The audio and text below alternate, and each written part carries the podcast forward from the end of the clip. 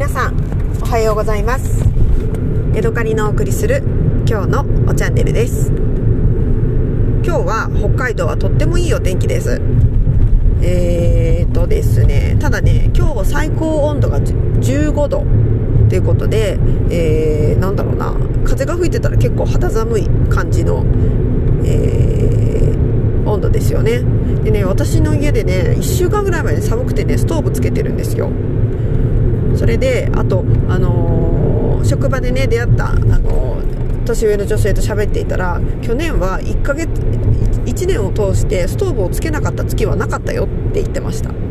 で苫小牧の、えー、上司もう8月ぐらいしかストーブをつけない月はないよって言っててまさかみたいなえー、本当ですかみたいな感じで言ってたんだけど本当かもしれないっていうのを最近思うようになりました。えー、まずね6月にはストーブを1回つけている。7月にももしかしたらつけるかもしれない。ねびっくりですね。もうそりゃ各家庭に灯油タンクを設置して常時ね灯油が自動で給油できるようにするわけだなって思いました。はい、今日はですね夫を送っていって一旦家に帰ってちょこちょこと家事やなんやらをしてで、えー、バイトに行って旦またお家に帰ってちょこちょこ夜ご飯を作ってで夫を迎えに行ってまた家に帰ってご飯を食べる。そんな感じのね一日の予定です。えー、っとですねバイトのお話をしたいと思います。今はあのホールで、えー、お客様のご案内をしたり注文を取ったりご飯を運んだりしてるんですけれどもピークタイムが過ぎると私は畑に行ってね畑の作業を手伝います。今ねあのいちごの作業をしているんですけれどもえーとね、悲しいことにねたくさんいちごがねあの病気でダメになってしまってそのダメになったいちごをね、あのー、まあ、収穫というか取り除いたりあとはいらなくなったね葉っぱを、えー、ちょきちょき切ったり風通しを良くしたりそんな仕事をしています。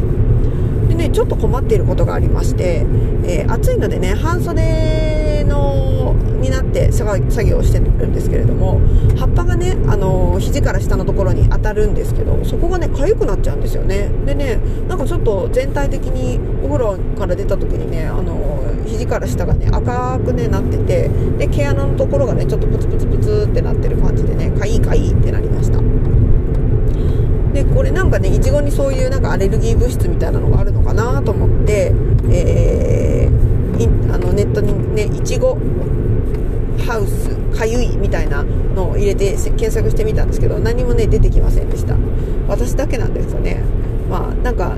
こう初めて触るものがいっぱいこう何ていうのかな肌に触れてるからねあの体勢を超えて寒い寒いあかゆいかゆいってなってるのかなって思ったりもするんですけれども。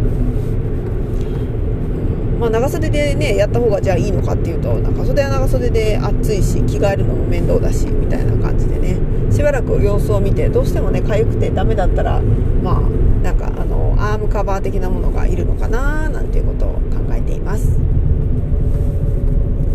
えー、昨日のまかないについてお話しします。昨日はですね、えー、トマトカレーでしたでね、今日のご飯は何だろうなと思ってキッチンの中を歩いていたら、今日はカレーだよって言って大きな鍋にね、あの、オレンジ色というか、ちょっと赤っぽいね、カレーが入っていました。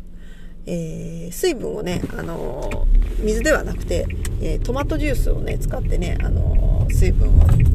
作って作っ、作ったカレーということでね、とっても美味しかったです。でね、あのお肉がね、なんていうのかな、ホロホロになった、コーンビーフみたいな、ああいうね、あの繊維状になったお肉が入っていてそれがねあの全体的に広がっていてどのスプーンですどこのどこをスプーンですくっても、えー、お肉がほわほわと食べられて、えー、噛み応えがあってね、えー、美味しいカレーでした。でね夜ご飯にはね何を作ろうかなと思っていて、えーとね、たらこパスタを作ろうと思っていたんですけれども、夫をねあの仕事の前場の前で待ってる間にえ YouTube をつけたらちょうどねあのチヂミを作るレシピが出ていたので、えー、あそうだニラがあったから私もチヂミを作ろうと思って、えー、挑戦しました。ただですねその、え、小島ポンスケさんという人のレシピを見てやったんですけれどもレシピでは米粉とそれから薄力粉を使うようにってなっててあと使ったあの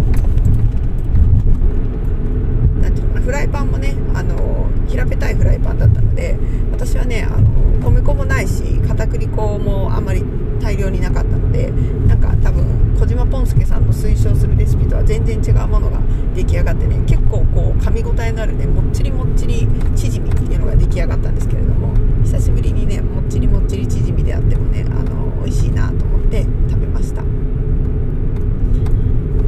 はい昨日タンパク質何食べたんだあそうそうあのね初めてだと思うんですけれどもあんこう鍋というのを食べました、えー、冬の間ねあんこうはね1パック680円だったんですけれどもこの間ねスーパーに行ってみたら480円に値下がりというかなんだろう大量だったのかサービス品だったのか安くなっていたのでおこれはちょっと食べてみようと思って、えー、買いました。でね2回に分けて食べるほどのね結構なボリュームがあったんですけれどもあのあんこうのお肉って面白いんですねえー、なんていうのかなあのお肉の部分はねなんだろう弾力のあるうんもちもちした感じというのかな。繊維質ではあるんだけどなんだかもちもちしている感じで。であのー、皮というのかな。なんかブルンブヨンブヨンした皮のところは本当に何だろうグミのようなあの噛み応えのあるなんかもっちもちのねあのジェラチン質みたいな感じでね。これその時は普通に白菜鍋みたいな白菜と合わせて鍋にしたんですけれどもこれをね煮魚にしてなんかちょっと何ていうのかなちょっと濃い甘甘辛く煮てみたら美味しいんじゃないかと思ってねまた今度ちょっと挑戦してみたいなって思って、えー、おりました。はい。というわけでねあのお家に着いたので今日はここまでです。そっかお茶の話しましょうか。昨日はね我が家はコーン茶を飲みました。でね、えっ、ー、と、なんでかわからないんだけど、鳳凰炭素がね、もう本当に残りあと1回分あるかないかぐらいなんですけれども、最後から 2, 2回目のね、あの、おととい飲んだ時はね、なんか全然小豆がなくて、なんだこれみたいなね、そんな、あのー、